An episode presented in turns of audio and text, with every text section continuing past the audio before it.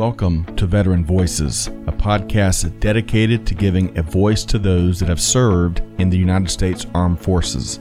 On this series, jointly presented by Supply Chain Now and Vets to Industry, we sit down with a wide variety of veterans and veteran advocates to gain their insights, perspective, and stories from serving. We talk with many individuals about their challenging transition from active duty to the private sector and we discuss some of the most vital issues facing veterans today.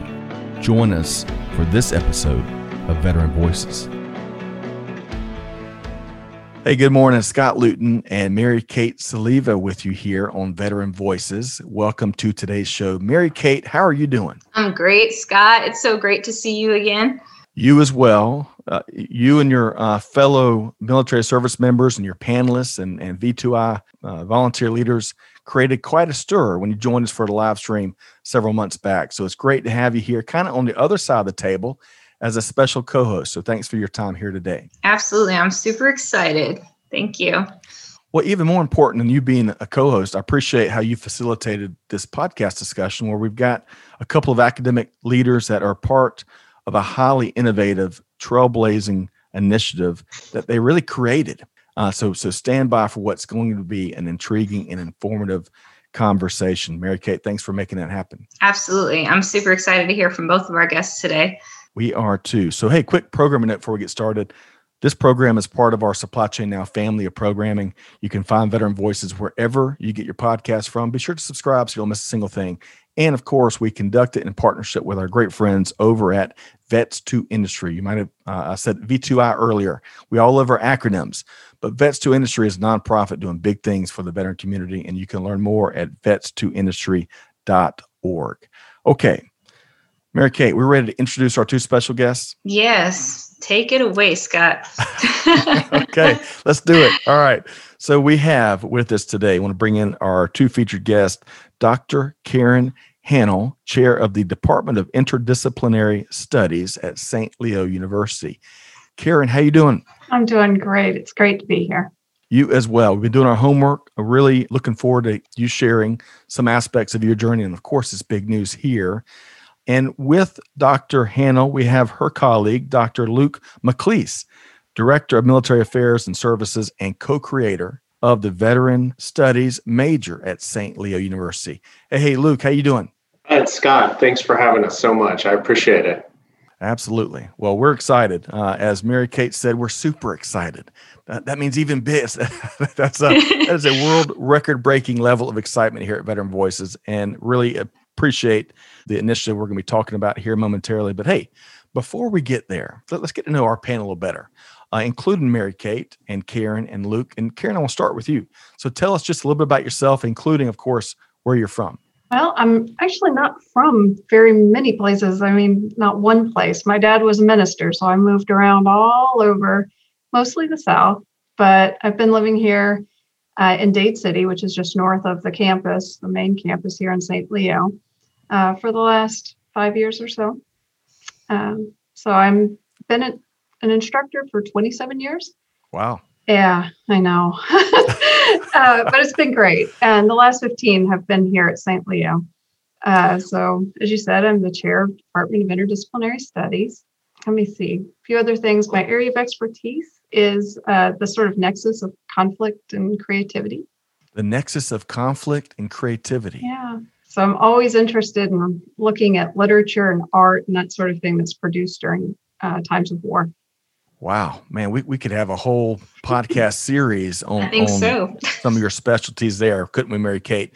One quick follow up question. So 27 years in, in the academic industry and and you know, mentoring, powering, encouraging, uplifting, of course, informing and educating. What's been your favorite part? One one if you had to pick one, what's been your favorite part about your time uh, instructing and teaching and being a professor? When I get to work with other folks, whether it's students you know, helping them figure out what they want to do with their life if they're traditional students or if they come to us as non-traditional students, maybe they've, you know, maybe they've served in the military and then they're coming back to school, helping them figure out what they want to do with all these skills that they've accumulated, working with my fellow faculty members to create innovative programs and interesting classes. I just like working with creative people that are excited to do what you know what they're doing. Love it, love it. Probably a different something different every single day. Uh, working with a wide variety of, of folks that that seems like to me you're learning from them maybe as often as as they're learning from you perhaps I think that's such a great way, Scott. Um, great answer, especially for someone starting up the veteran studies major. Because what in the what is one of the biggest things they say veterans miss is the camaraderie. So that aspect of really reaching back and helping those coming behind us, but that sense of like we are that that second family. So really, people. It's all about helping people. Well said, uh, Mary Kate. And and I bet you've got before we switch over to Luke uh, I can only imagine being the daughter of a minister, some stories that you've got there. I, know, uh, I was thinking the same thing, Scott. we'll save that for the, the, the second podcast, but uh, thanks so much for your time here today, Dr. Hannell. Okay, so your colleague, Dr. McLeese, Luke McLeese. Uh, Luke, tell us about yourself. Yes, sir. So, like Karen, I moved around a lot at a young age. I was born in the Midwest, but kind of moved north east and then further down south. I enlisted in the United States Marine Corps, the finest fighting force on the face of the earth, I believe. And no, it's not, I believe it's fact. Um, Although Air Force and Army on the call too here. Watch out, watch out. uh, after that, I got my education, went into secondary education where I taught world languages, and then into higher education where I taught how to teach world languages and a veteran studies program that had just been created at Eastern Kentucky University. And now my current role is the Director of Military Affairs and Services here at St. Leo University. Love it. And and, and I'll tell you, not only all of the that role at St. Leo, but creating and innovating the educational space in the you know veterans industry, so to speak. So more on that in just a second. But Luke, I got to ask you, of all the places, uh, sounds like you've got something in common with Karen. You, you know, y'all lived in a bunch of different places. What was one of your favorite places that you lived during your your upbringing? Uh, without a doubt, was Richmond, Virginia. My mother was a history teacher, and just the proximity to you know i and growing up i was kind of obsessed when she would read to me uh, stories about the revolutionary war. So being able to go to jamestown and yorktown but then also all the civil war sites you know going out west to, to monticello it just it, it was it was huge. It was a part of my life that i reflect on often. Love that. And i bet it, it that reflects in in what you do today. I bet uh, we're all students of history, whether you like it or not. And I, and I agree with you. I, I, think you know studying those the older conflicts and wars and the various leadership lessons learned, including mistakes. I mean, it's really fascinating. So, but Luke, thanks so much for your time here today. Looking forward to diving deeper into your journey. Uh, and one final, you know, Mary Kate. You know, some folks may not have caught your earlier appearance here on Veteran Voices on the live stream and the replay. Uh, in a nutshell, tell us about yourself. Yes. So thanks, Scott. I'm Mary Kate Soliva, and I'm actually active duty U.S. Army. I'm transitioning off of active duty right now. So I'm having that lived experience of what it means to transition. I am a Navy brat, even though I'm now Army. Uh, so my dad was uh, in the Navy. And so I did, like uh, Karen and uh, Luke, just end up traveling and living in different states. But ironically, actually, for US time, today's Liberation Day, Guam, and Guam is where my family hails from. So yeah, that's that's. Uh, but I'm not. I'm actually going to stay East Coast, and I'm really fortunate that I'm starting school, a Doctor of Criminal Justice program at St. Leo University coming up. So my tie-in with Karen and Luke. Um, so I'm really grateful to be on this panel with them today, or I should say, co-hosting with you. Yes, that's right, co-host. I'm on the. You've added some new merit badges, Mary Kate. yes, I'm on the and, and see. Oh, I have to say, go Army! Come on, Luke. I thing. well, I tell you, we we were uh, had such a great time uh, with you last time, and, and very thankful you could join us as a co-host and, and help create and facilitate this conversation today. So, with that said, Mary Kate, where are we going next as part of our conversation today?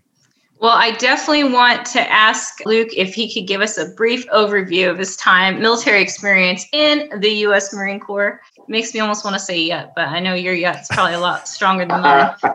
we won't do that to the microphone. yeah. So, you know, I started out, I was East Coast Marine. So I was recruited actually out of Western Kentucky. So I, I ended up going to Parris Island. And, you know, as you might imagine, that was a lovely experience that you just want to do over and over again. Yes. but it, my time, so like you, Mary Kate, uh, I'm actually the son of a sailor, right? So my father was a much, much, much older gentleman. He fought in the tail end of World War II. And so it was so much so whenever we would be traveling around those places in Virginia that I mentioned, people would see us at the gas station. They'd say, Oh, you're on a road trip with your grandkids. That's excellent. My dad would No, those are my children. so much to his dismay and much to my mother's dismay, and this is partly their fault because they purchased me the GI Joes that fed this. You know, after high school, I was like, I'm going to join the Marine Corps. That went over like a lead balloon in the household. Really? Yeah. and my mother cried for about two weeks straight, and my mm. father was like, "No, you know, you're not going to." In his words, "You're not going to be a seagoing bellhop." That's what he said to me. So long story short, so back to Parris Island. After Parris Island, I was I was really stuck on one job, and that was an infantry job because that's what I always. I was like, if you're going to be in the Marines and it's going to stink and it's going to be a hard life, you might as well just do it all the way. So I went to the School of Infantry after Parris Island, and I became a, a, my MOS was a 0341, so I became a mortarman. I was on the mortar line uh, it, it was attractive to me because you did all the grunt, dirty work, but there was some mathematics involved and some quick thinking involved. So I like that aspect. I was on the gun line for about a year and a half um, when I was approached to kind of do our tryouts to be a forward observer. So I went uh, to try out to be a forward observer. And so after this, I made the tryout. I was a forward observer for the rest of my time in the Marine Corps. So Marine Corps. It's got to be a pretty dangerous role in the Marines. It's a crazy dangerous role because one thing is, you know, we we're so small and the budget is so poor that, for example, like I was supposed, it was supposed to be myself and a radio man.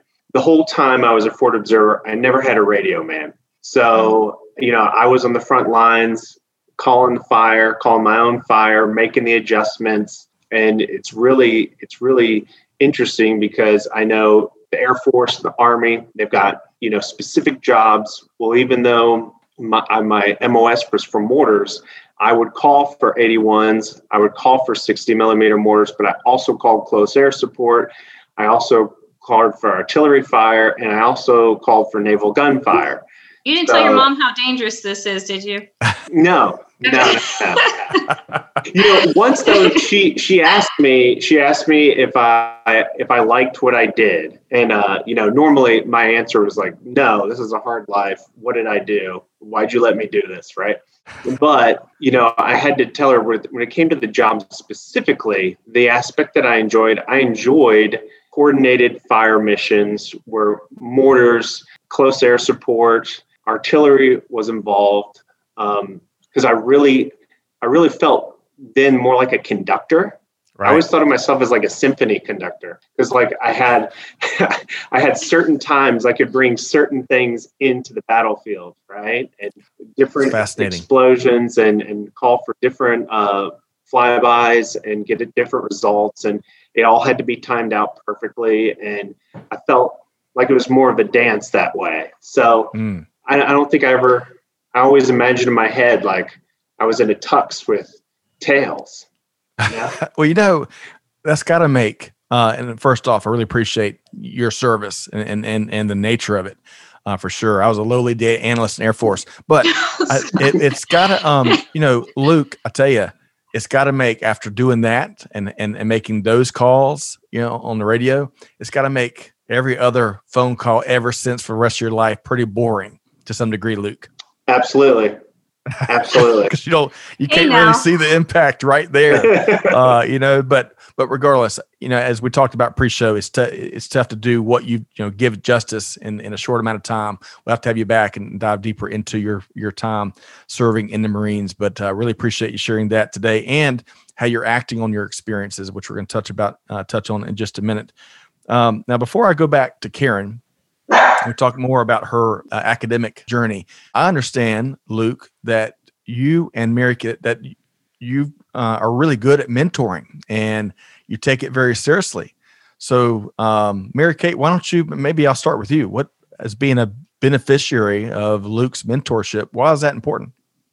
Oh, it's it's so important, and I definitely wouldn't. I don't know where I would be right now in my transition from active duty without the mentorship that I've I've gained. I really had a lot of doubts whether I'd even get into a doctoral program, and I'm so glad that you mentioned vets to industry because when I first started my transition last fall, I it was in the midst of the pandemic. I felt really isolated. My guys were getting ready to deploy, so I was kind of I left out. I felt it left out on my own to figure sort of figure it out. This next step of redefining my purpose, uh, surviving without the army, um, that sort of thing. And so, uh, reaching out and then finding out that St. Leo had this incredible program that was designed for working professionals. I, it, it fit, it check, hit every one of the boxes that I was looking for in a doctoral program. Um, and the fact that I applied and, and got in, I actually got to speak with Dr. McLeese with Luke before I even um, before I even found out I got accepted, which was incredible how easily accessible to have that kind of uh, relationship and to build that with a professor before you even start at the school, especially for who um, Luke, like who you represent as um, for, for representing the Office for Military Affairs, and me being someone that's in service right now to easily reach you through LinkedIn, send mm. you a mm. message, you immediately responded. We set up a call, and you just made me feel completely at ease that I was making the right decision with going with St. Leo University. And I guess I sound sort of sound like an infomercial that go to St. Leo, but it's like but it was really it was really something that was great for me because at the beginning of my transition i actually had a, a retired naval officer tell me it was a big waste of time to pursue my doctorate and i've had what? other people tell me that it was going to be i was going to make myself overqualified that it was a waste of time and, and i'm also enlisted so they're like what what does an enlisted person need a doctorate for what are you going to use that for um, and so I had so many um, these different voices telling me that it was the wrong thing to do when everything in me was telling me it was the right path for me. So having um, met Luke and for him to really help reignite that fire and say, yes, you mm. can do this. It, it really has helped put me on this path. And I'm so, so excited that I went for it. And I'm now enrolled and I'm, I'm excited to get started. That, gosh. Oh, yeah. Big yeah. Karen and Luke, if I could have an, a plenty emoticons, I think they're called, you'd have a huge heart filling up the screen here, Mary Kay. I love that. I love when I, I don't know about y'all, but I love when when someone identifies that passion, and despite all the naysayers, they find someone that that supports that passion, and now you're in the program pursuing that passion. So, Luke, that's got to make you feel pretty good. Absolutely, absolutely. And I, I tell you what, here's here's the thing: is I, I talk to a lot of people, especially after a big vets to industry event, right? So when I pop on there, I get a lot of people who want to connect afterwards, and I'm happy to speak to everyone. However, you know, Mary Kate says like I owe this. It that's that's total hogwash because when she reached out to me, her enthusiasm and and her like just even through the linkedin message she was like i'm going to get out in six months time here's what i'm doing you know here's what i plan to do i was like oh well I mean, she she's she's got it figured out. That's who you want to to help most of all because you know you're doing the right steps, being proactive, and it's one of those things that when I talk to people like Mary Kay, and I talk to literally thousands in this position, it's like what she was doing is what I would tell someone else to do, you know, to, mm. to make the transition go right. So it, it was so really folks, easy. If you're listening, you bring up well, a great point because it's it's about freedom of choice and and i'm and i still have some folks have actually said mary kate you still have that active duty mindset. I'm like waiting for my non-commissioned officer my commander to like tell me which way to go but it's like we really mm. do have that freedom of choice and sometimes it takes that one mentor that one person to believe that you're capable to to tell you yes you can do it um, when so many other people are telling you you're making a big mistake. You should just reenlist. You should just stay in. Right yeah, absolutely. So it, it, definitely was a huge, huge help to hear that I could do it. it. All right. So, folks, if you're keeping up count at home, hey, don't listen to the naysayers. Number one. Number two, find a good mentor. Uh, number three, sometimes get a second and maybe even a third opinion. And and certainly number four, chase your passions, whatever That's they are. So okay, so Karen, uh, Dr. Hannell, you, you, you were nodding your head a lot as through this last segment here. But first, before we talk more, you know, maybe get your take on the power of mentorship. I definitely want to dive in a little deeper to your to your academic journey. So, um, 27 years uh, in the industry, so to speak, in the field. I think 15 years at St. Leo. Is that right? What? But what? Um, what was a the uh, your impetus for becoming a professor and, and, and then later a PhD? Did you have what, what inspired you earlier on in your in your in your life? You know, I I don't know that there was any other place for me. My my dad was a minister, but he loved poetry. So when I was growing up, uh, he, he hated children's movies and children's books, and so he taught me to read using William Blake. So you know, Tiger, Tiger, wow. Blue, right in the forest of the night. You know, the poetry runs strong in this family. So there was him, and my mother was a geology um, geography teacher, and um, they were Civil War, you know, just historian nuts. They loved going to the battlefields and they would drag me and my brother. And they made it so much fun that it wasn't dragging us. Mm. You know, they encouraged us to feel enthusiastic. And I always remember my dad telling me that the root word of enthusiasm is entheos. That means moved by God, right? And so when you see like Mary Kate's enthusiasm, you want to be around that. I mean, it sets our souls on fire too, right? To be around these folks that have this big dream. So you know, they made it fun to go to these places. And I remember one uh, place we went to Andersonville. If you've never been, it's worth going. Uh, it was hot, it was summertime, and my brother and I were able to scrabble down into some of the holes, you know, that the, the POWs had dug, and it was so hot. And then they had the spring that was right in the prison there, and we were able to drink from it too. And it was so cold. And even as a child, it just you know this vision of what it must have been like to to be there mm. it, it was in my mind and other places one of the i didn't go to this one but my dad was telling me about it. He had seen a gravestone that a father had erected for his son who had died in the civil war. And he had his name there and he said buried with the tears of his father. Mm. and i thought wow that's just the best poetry i've ever heard. And it's on a gravestone. And it's just by people you know it's not by william shakespeare and all of this. It's by actual people having lived experiences. Mm. and so it just kind of seemed like the writing was on the wall you know i was going to i didn't know it at the time but i had a lot of really great professors. My dad of course uh, was always there just sort of encouraging me to go on this path. He was a Navy man, by the way. How weird is that? How about that? I know we've got that all in common, right? Uh, my husband uh, is a 21 year vet of the Marine Corps, so uh, wow, okay, yeah. So we've got it all a lot, as a lot of American families do. We've got a lot of people that serve. Kindred spirits for sure. Well, and, and clearly, I don't know about you, Luke and Mary Kate, but tons of passion that, that just in the in the last few minutes uh, to hear to hear from from Karen. So it was certainly a calling. Uh, and 27 years later, I mean, it, it sounds like you're you're loving it as if it was your first year. Oh yeah, it gets better. That's the thing. It always just gets better. Mm. So, okay. So I am such the interview professional. Not exactly. I stole Mary Kate's question. It just dawned on me. But Mary Kate, the second half of that question, we want to we want to know more about St. Leo University, right? Yes. Absolutely. And I'm I was so excited. That's why Scott, when you said who who should we invite? And I said, I already know exactly who I want to invite. That's true. and this that is, is true. Why. And and made it happen just like that. But you know, um, I know we're going to talk about this this exciting new program uh, for the bulk of the rest of our conversation. But but let's make sure folks know about St. Leo and and uh, Karen. Do you want to you know fill folks in a little more about what St. Uh, what St. Leo is? Sure, sure. Um, we're a private Catholic university. Uh, we offer 57, I believe, undergraduate and graduate level programs. Uh, we have about 18,000 students spread from our main campus and online and some of our centers.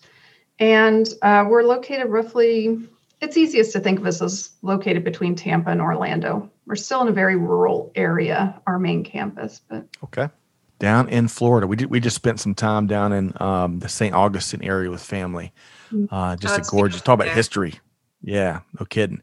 Okay, well, so before we get into the program, you know, Mary Kate, you're one of the newest students at uh, St. Leo University. Anything that you want to add, based you know, being based on what Luke has shared, based on what Karen has shared, anything else you want to add before we talk more about the program, this trailblazing program itself? Well, I definitely would say for those that are listening in that are veterans or currently serving to look at your opportunities for school. That is one of the greatest benefits of of serving as well. Um, besides serving this great country, is the fact that you get your schooling covered. And so I am actually using my post 9 11 GI Bill and there's also something called the Yellow Ribbon Program as well to look into utilizing your tuition assistance. But make sure you go to your educational center, your educational office, speak with your command, and then find. And once you get that information about your schooling, share it with your your troops, you know, your soldiers, airmen, marines, just let them know about all these opportunities because I definitely wish I had started earlier. I'm, I have a huge gap now from my master's degree in public administration at University of Guam to now starting with St. Leo. Last time I was in school was 2013.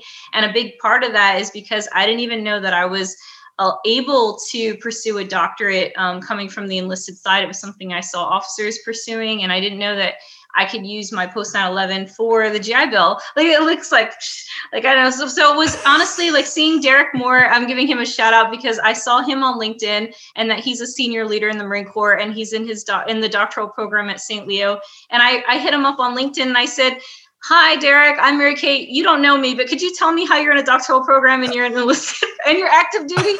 And so he told me all these things, and I was like, I had no idea. And so I, I really felt, you know, you don't know what you don't know. So definitely right. reach, find that out and share that information.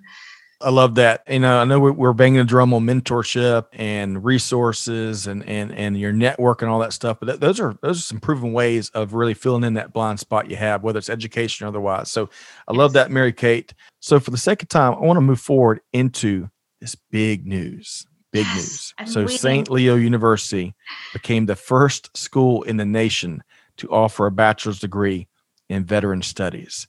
So Luke, I want to start with you here as we as we kind of dissect this news a bit. How how did y'all identify the need? Tell us about that. So here's one thing: when you get the headline, you know it's it's we started this major, and Karen really she was she was genius to identify that St. Leo could hop in on this game, right? Because this is a field. This is an established field. It's a young field. You know, it started in 2011 at Eastern Kentucky University, where, where my former institution. There is a journal that is, uh, you know, solely for veteran studies. Uh, there's a conference series. However, the handful of programs that exist have never gone past a minor or a certificate. So it's like we've been a decade and you know it's exciting to see these programs pop up but they've kind of stayed there stagnant. And so the need really has arisen from from people doing this work already. You know people were researching these intersections of the veteran identity and other aspects health education sociology anthropology you know these things were going on. But it really was you know at that time that kind of coming home from the first push of Iraq time where, where people were like, okay, this can be a standalone field. We need to know more about this population, right. It can't be it can't be the stereotype anymore of like the old white guy with his Korean war hat on complaining about everything on the front porch, right? Like we have to have the the real picture of what a veteran is and their experience match the reality. And so it really had evolved out of a, a, true social necessity and the fact that people were already doing this work uh, just under other disciplines. And it really took a group of people saying, let's bring it all together. Love it. Really. So formalizing all everything that's going on, formalizing it, kind of creating an academic community around it, an opportunity, a credential uh, and and then some. So I love how you describe that. Let's talk about the planning process, uh, Karen. So so once that need was identified and and you the team rallied around that, how did the planning process play out? You know, it started really in 2017, and I started talking to my bosses about getting a Department of Interdisciplinary Studies together because there wasn't going to be a department that could handle some of the programs that we were envisioning. And they took a chance on it. I was really proud of them. It's the first new department that we'd had in College of Arts and Sciences in more than 20 years. You know, you ask for a new department and then they make you chair of it. um, so well, we're glad you took it. you know, right. ask and you shall receive. Um, but the first degree that we launched was medical humanities. And that one was a little easier because the degree, the, the field was a little older and people were familiar with it. We got veteran studies, started really working on that. And I guess I started working on that in 2018 beginning, but it was really the last two years. And part of the reason that it took a little bit more was that Luke and I and the eight other faculty members that were putting this together had to not only, you know, create the proposal and the curriculum and everything, we had to, in many ways, educate our colleagues around us as to what veteran studies is you know? And and that was that took some time and i'm really grateful to st leo and and to our colleagues who had an open mind you know to be able to discuss works that maybe they had you know taught for years decades even. And i'm saying can we put a new mm. lens on this? And they said yeah let's try it you know? So i love that. And and you know luke you're right. I, I think i think veteran and there's a handful of words like it where maybe there's some long held assumptions about about what that is and what that means.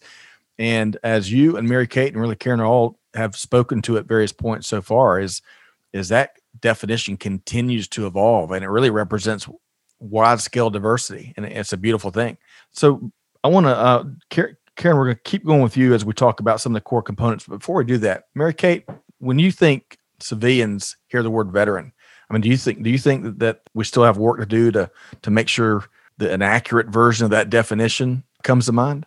Absolutely. I, I think there's still I even have some of my colleagues that don't even want to file uh, for a disability claim because of the stigma that's surrounded. Where um, you say you're a veteran, you must automatically have PTSD, post traumatic stress, mm. and that you might come in and shoot everybody at work. It and that's not to say that everybody thinks that way, but there's still some connotation, um, negative connotations associated with, oh, you're a, a veteran, specifically a con, and they assume you're a combat veteran. Um, you must have been in Afghanistan, and and what have you seen? What have you been exposed to? And so I do think, and even in the media, how media, pop culture, I think those are important factors to take into of how they portray veterans. Right.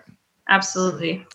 Good points. Great points. We got we got a bunch, we got a whole lot more heavy lifting to do, which is which is one of the reasons why I'm so excited about this this program, first of its kind in the nation. So, Karen, can you shed a little more light on you know what are some of the core components that make up this new first in the nation major? Absolutely. Well, the first thing is everybody know this is open for veterans and non-veterans alike. Uh, so you don't have to have served to get this degree. Uh, folks that come to this degree, you know, maybe they're in ROTC, maybe they've served, uh, maybe they were like me. I mean, I'm I'm not a veteran. I was just always interested in the connection between you know conflict and society. Yep, might be those folks you know that are interested in going into a, a career that serves veterans. Whatever the case may be, this degree is going to allow them to sort of analyze human experience through the lens of military life and post service experiences. And what they'll do with that is they'll take five core courses, things like Introduction to Veteran Studies, which Dr. McLeese is going to be teaching for us in the fall, and Legendary Warriors of the Ancient Medieval Worlds, uh, selected topics so that we can be really topical if something comes up, uh, Native American Warriors and Veterans, and then a senior seminar. So they take those five core courses, but then they also choose eight elective courses uh, from a list, approved list. So those things might be like military psychology, uh, the role of military in the modern world, that sort of thing. Man, I'm, I might have to become the latest St. Leo student. That, that, that sounds like some really. Let's uh, do it, Scott. We'll all be we'll all be lions. I'll let I'll let y'all smart people uh, do the PhD program, but just, I, I, love that well-roundedness is what I'm hearing uh, that make up the major. Um, okay, so I want to talk about impact for a second, and I want to get all three. You know, Mary Kate, you, you got this hybrid role today. You're, you're co-host, but also I want to get your take on some of these things. So, um, but I want to start with you, Luke. Let's talk about impact for a second. So, as a veteran, and even taking the veteran hat off as an educator, as an academic professional, um, as a as a community leader, you know, what speak to the impact you think this program will have? Wow, the potential impact for this program, and honestly, not not because it's coming from us. I mean, it, really, the outcome could potentially be enormous. And let me give you a few examples why.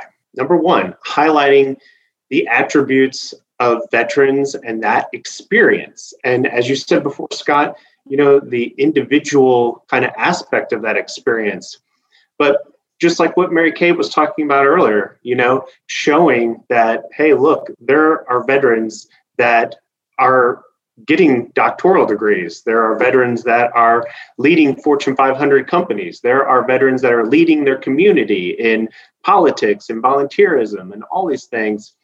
And I, I think that's one of those things. And Karen and I have talked about it a lot. The, the spectacle of the veteran has been left, as Mary Kate was saying, by me, the media and kind of just pop pop culture as, "Hey, you're a hero," or "Hey, you're broken." There's no in between, right? And so sharing with everyone the in between and the the importance there is, can you imagine? Can you imagine a politician who is informed of the outcomes of military service before choosing to send troops somewhere? Can you imagine a VA worker who maybe never served in the military. And before I walk in the doors and I'm the first veteran they've ever met in their life, they would at least know about the experience, right? And have an idea of the good, the bad, the, you know, all the in between. Can you imagine, you know, um, public safety workers being informed in, in this major and, and knowing exactly when they meet this minority of veterans on the street like what the experience is like past the Rambo movie, past a book, past, you know, a mixture of, of grandpa's stories, you know? I think the social implications of this ha- could be enormous. Well said. Uh, you know, Luke mentioned all the imagine, you know, imagine this, imagine that, imagine that. Yeah, I, I imagine these 45,000 organizations and then some because you've got those those those volunteer service organizations, but then you have all these organizations that hire veterans and, and or have veteran programs within. You know, a program like this could be a differentiator in terms of uh, effectiveness, as you're speaking to, Mary Kate. Just awareness, you know, they, uh, more informed leadership as part of these organizations and, and these departments and initiatives. So, uh, the impact, uh, Luke, uh, is is going to be huge. Um, but Karen, I want to get your take. Your take on the overall impact of this program. I think anytime you can crack open a stereotype, you're on the right track. And so you're going to hopefully with this program here, and and hopefully they will sweep, you know, we'll end up with lots of universities with these. We'll get rid of that just really flattened identity where it lists the veteran as a powder keg or somehow broken. Right. And instead, you know, you get rid of that, you start saying that there's this there's all these different people in here and they have all these skills and all these experiences. And instead of saying, oh, you poor thing, you start to say, how can you, your skills, make my organization stronger? Mm. Because, man, they do have the skills, they have the experiences. And I think too often that's just overlooked in mm. favor of this kind of, oh, you know, you're you're you're fragile, right? Uh, and then in terms of, I mean, just interest, since 2017, 363 dissertations have been written on veteran issues. So, yeah, I mean, it's out there. And we just, this needed to happen. We needed a BA and we really need an MA and a PhD out there. Love it. Hey, uh, hey, preaching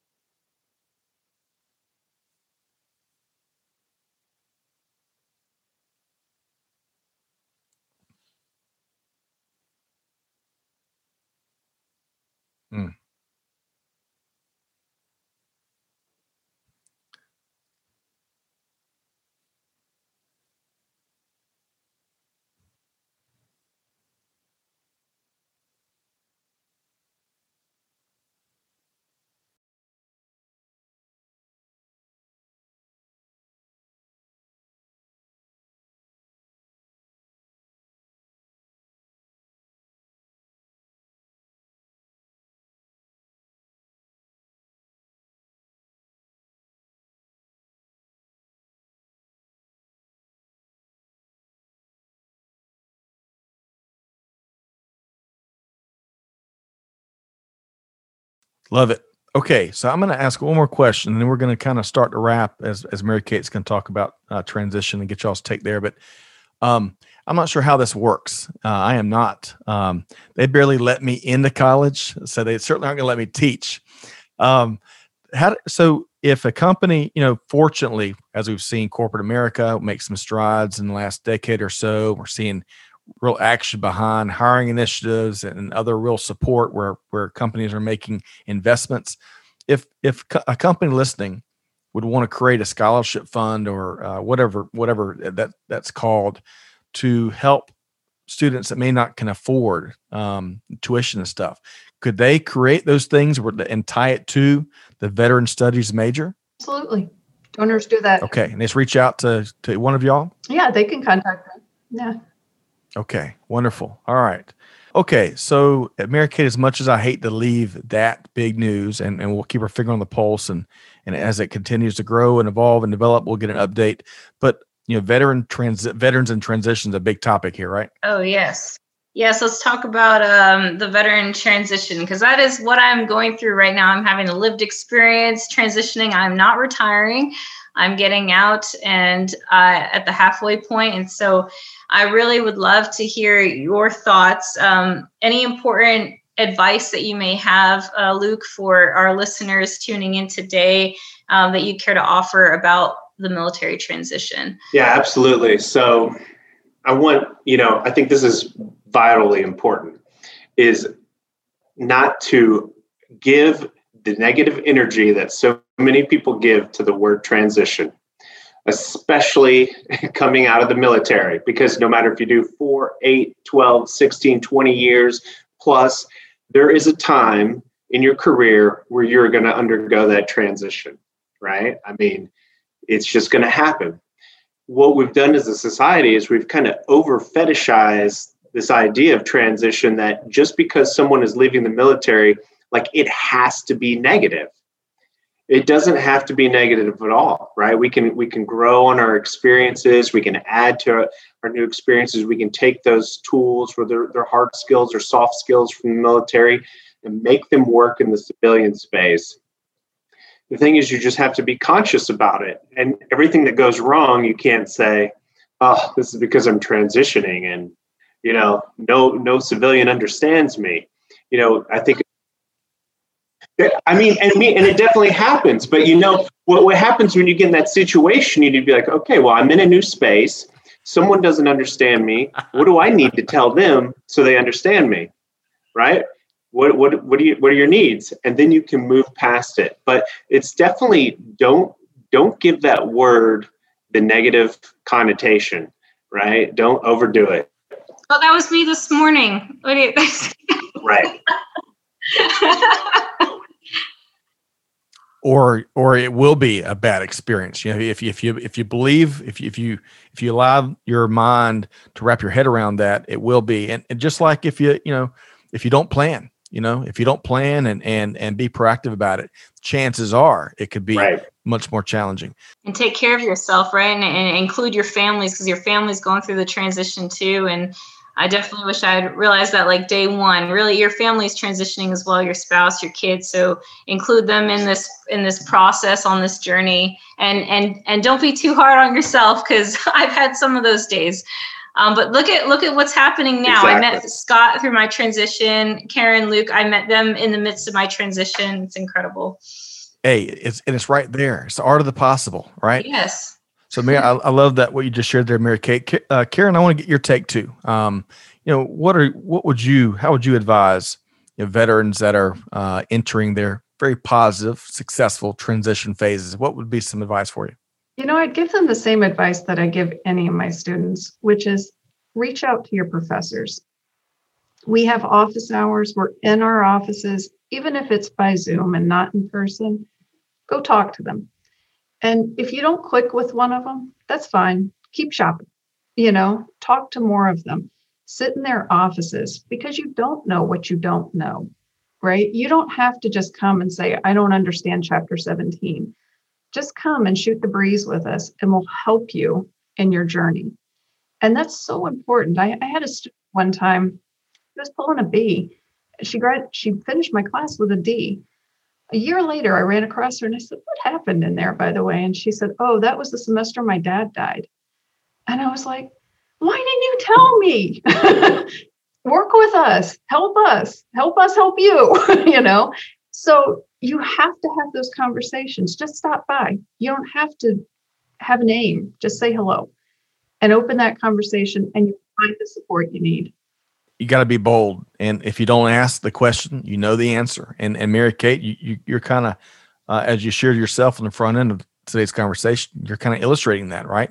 You had naysayers, uh, you kind of had some mental assumptions or or decisions that you made kind of based on some assumptions, perhaps. But then you found you, know, you connected with Luke, and it opened up that door, and it kind of filled in that blind spot of of of clearly, yes, you can pursue your passion and and you know, can can you imagine 10 years from now or 5 years from now you know that that was a that's a powerful connection and conversation to have had but what you go on to do and and the difference you go on to make and and how far you move that needle all stemming to some degree to y'all's conversation that that's a wonderful story yeah, Scott, if you if you knew what the bonus right now was to reenlist, you might look at me a little crazy too. But I was, but I it really it really helped uh, change the trajectory of my transition and realize that okay, I, I'm not retiring. I know it's you know not that far to go, but it's I really do feel this other calling that I can do greater work on the on the outside.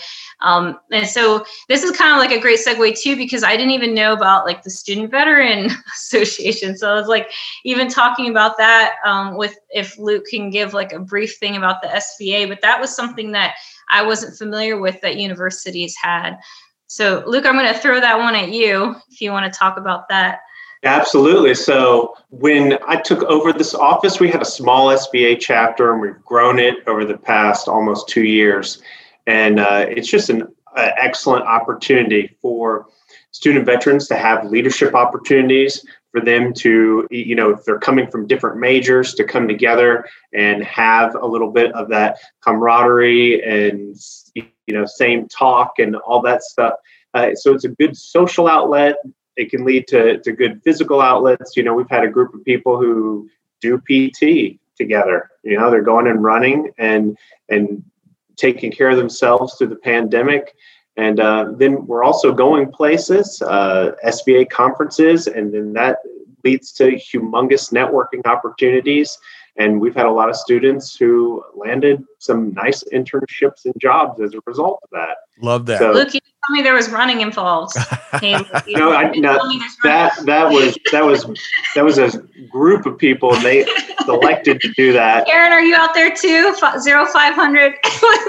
well, it sounds like to me.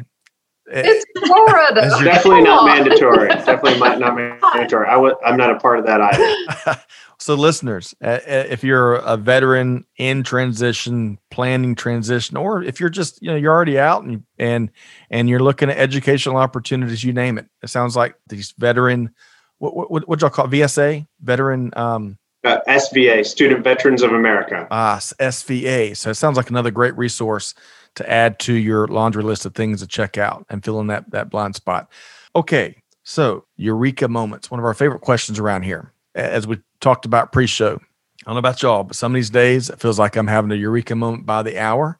Uh, other days a little bit easier, but we're all we're all fighting through this this this crazy time this uh, that we've never experienced. If you're parents, gosh, if you're like us, you you you have to become um, remote teachers and, and technologists and you got to be the IT team at home which is, is crazy sometimes but you're all you know we're all fighting through to get into this post pandemic but along the way we're learning a ton of things and one of the silver linings here is is we're working towards a more resilient supply chain certainly we're big big supply chain nerds here more resilient society hopefully a more resilient um, government, uh, amongst other things. And that's that's some of the silver linings as part of this journey. But eureka moments. I want to start with you, Karen. So, any eureka moments that really came to mind that really um, maybe were more powerful than others for you lately?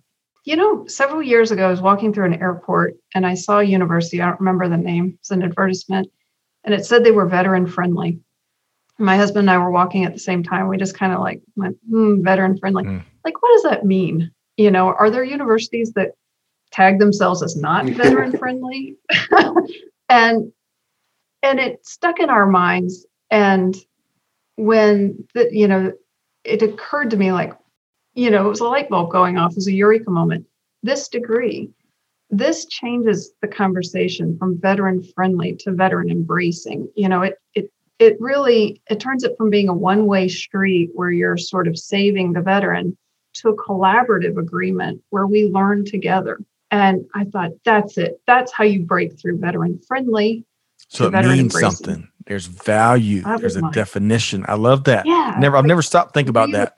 Do folks, as you said, to folks advertise as, as being non-veteran friendly as a differentiator? That, that's that's a great. Stay out. Get out. That's right. Thank you very much up. for sharing. I think that's important. Google so, if your business leaders listen to this podcast, what is it? yeah, business leaders if you, if you, yeah if you look for veteran friendly on google you get 863000 wow. results it's a, it's a, it's a tidal wave of, like, of meaningless uh, term there's no value no, de- no, definition there so if you're a business yeah, leader listening to this conversation and you're using jargon like that you know you might want to call a timeout and get with your team and say hey what is what does this mean how are we acting on this love that uh, Karen. That is uh, worth the price of admission. That and Ethios, what you shared on the front end. Yeah. Entheos, um, yeah. So I love that. I, I, saw you taking notes, Scott. I, yeah, I, well, I dropped three pens, so I'm, I'm, writing and ready now. But uh, regardless, Luke, same question for you. Eureka moments. What's been a powerful one for you lately? So uh, maybe not necessarily lately, but it, I will say this: it took me a long time to get to this, and I think it applies uh, nicely to anyone's transition, not even only out of the military, but at any phase of life. That is, you absolutely can do, anyone can do anything, right? I firmly believe that. I have a growth mindset and I know I've seen it time and time again. You just have to start where you are. I love that. Luke, you got me ready to run through this wall back behind me here. I'm telling you, um, there is abundance in the universe. Oh, there is abundance in the universe. And um, yes. you said it very well there, Luke. Okay, Mary Kate, you're not getting out of this question. Uh, I bet you've got thousands of eureka moments, but what's been uh, whether a, a, current one or or one from a while back? What's been a powerful one for you? The one that I immediately thought of right before we started, you had mentioned to Karen about how to address her because she wears many hats and has the different titles. And that was, I think, something that I was putting myself in a box as someone um, on active duty. I was like, I'm a I'm a non-commissioned officer. I'm a staff sergeant. I, this is my my box. This is my lane. I'm in PSYOP, psychological operations, and this is my lane. But to realize that I could volunteer for a veteran service organization, and I can volunteer to combat human trafficking, which is a passion of mine, and I can be a Rotarian. I could do other things and still wear multiple hats. And so I I think that that was a big eureka moment for me that I had some colleagues from the outside looking in, like Mary Kate, you've been doing this, but now you're just going to have more time. You have the, the freedom of, of choice. So I, we actually, hmm. um, I remember hearing one of my colleagues at, in my unit say one time that it's like, we really don't have our first amendment right. You know, as a, as an act of du- when you're in active duty, you know, you have to be very careful with what you say right. and you really can't, uh, and, and especially when you're in uniform of what you can and cannot, there's things you can and cannot say. And so now that we you're stepping out of that role stepping out of uniform and you you do have that um, ability as luke said to really chase after what you want to chase after. And uh, to despite the naysayers because they will always be out there but if anything i'm trying to t- turn that into let it fire you up and show them how it's done I love it. You don't have to any, get any commander to sign off on anything you want to do once you get out of yes. uniform. So that's right. Sign me where I can go. I can leave state. There you go. right, yeah, that's right. No AWOL, uh, no leave. Um, folks, this is. Uh, I really appreciate all of y'all's time here today. I know we've run over a little bit here, but uh, really appreciate that. Appreciate what you're doing. Most importantly, you know, you're changing. You're, you're you're no longer doing business as usual. Uh, you're changing the game, and that you know whether you're in supply chain or academia or just anywhere any aspect of business. That is a really important thing to that leaders have to embrace and that's what the innovators do. So i really admire what you are doing. Let's make sure folks know how to connect with you in case they're interested in, in st leo or the program or or even mary kate what you're what you're doing. Let's start with uh, dr karen hannell. So so how can folks connect with you karen? You can reach me by email if you like. It's karen.hannell at stleo.edu if you can't remember my name i'm also at ids at St. Leo. And we're on Twitter and LinkedIn and Wonderful. Facebook, and then you know, we're going to make it easy. We're going to include uh, those links in the show notes, one click. And if you if you can't find oh, anything you're looking for, uh, of course, obligatory disclaimer, reach out to our team here at Supply Chain Now and Veteran Voices. Okay, so Dr. Luke McLeese, how can folks connect with you? Uh, email as well, ernest.mcleese at stleo.edu, also military services at stleo.edu. Uh, personal, LinkedIn, Ernest Luke, Dr. Ernest Luke McLeese Jr., uh, and then Twitter, McLeese Luke. Uh, and I'm available through any of those. You can also do smoke signals. and, and, and, clearly, map um, and compass to Tampa. well, and clearly, access. I mean, it it's proof in the pudding with what Mary Kate shared earlier. Easily accessible. I love that. And Mary Kate, last but certainly not least, how can folks connect with you? LinkedIn, Mary Kate Soliva. And I will say, for those of you, I know a lot of us have clearances. I was terrified to even put my last name out there. But I have to say, be your genuine self. The more you put out there about yourself, people want to connect with you. And now, when people see things regarding anti human trafficking, they send it my way because I built my brand.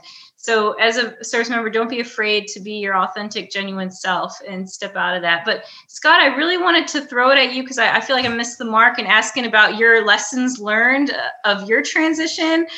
What do you got for me? What do you got for our listeners? Well, I'll tell y'all, um, this, this one of the central themes of this whole conversation is is when I look back, I wish I had embraced that. You know, I, th- I, think all of us leave the service with a little bit of that chain of command, a little bit of that, you know, can do I need to ask permission? You, you know, you've got that. Um, it's just it's part of what is left over, you know, from wearing the uniform. And you know, once it dawns, or once you have that day, that epiphany, that eureka moment, that I can do whatever I want to do.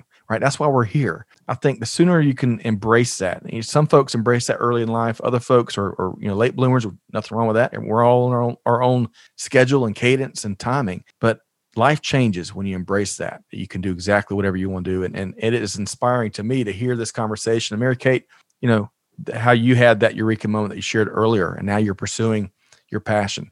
That is is a huge lesson learned for me. So and hopefully anyone listening to this, if you haven't already had that day of reckoning and and empowering and and when it, that really dawns on you and you you take control of your destiny, hopefully you have it soon.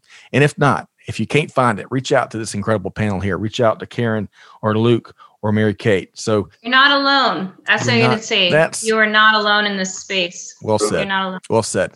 So on that note, huge thanks to our panel here, Dr. Karen Hannell, Chair of Department of Interdisciplinary Studies at St. Leo University, and her colleague, Dr. Luke McLeese, Director of Military Affairs and Services, and also co-creator of the Veteran Studies major. And then, of course, my esteemed co host, part co host, part guest today, uh, but loved your uh, take here today, Mary Kate Soliva. Best of luck as you pursue what's next for you and become Dr. Mary Kate Soliva down the road a little bit, right? That's right. so stay tuned. All right, folks. Hopefully, you enjoyed this conversation as much as I have. Really enjoyed uh, the transparent, frank, and real conversation we've had tons of best practices. On behalf of our entire team here at Veteran Voices, hey, we're wishing you nothing but the best as you continue to work down your journey. Find us across social media.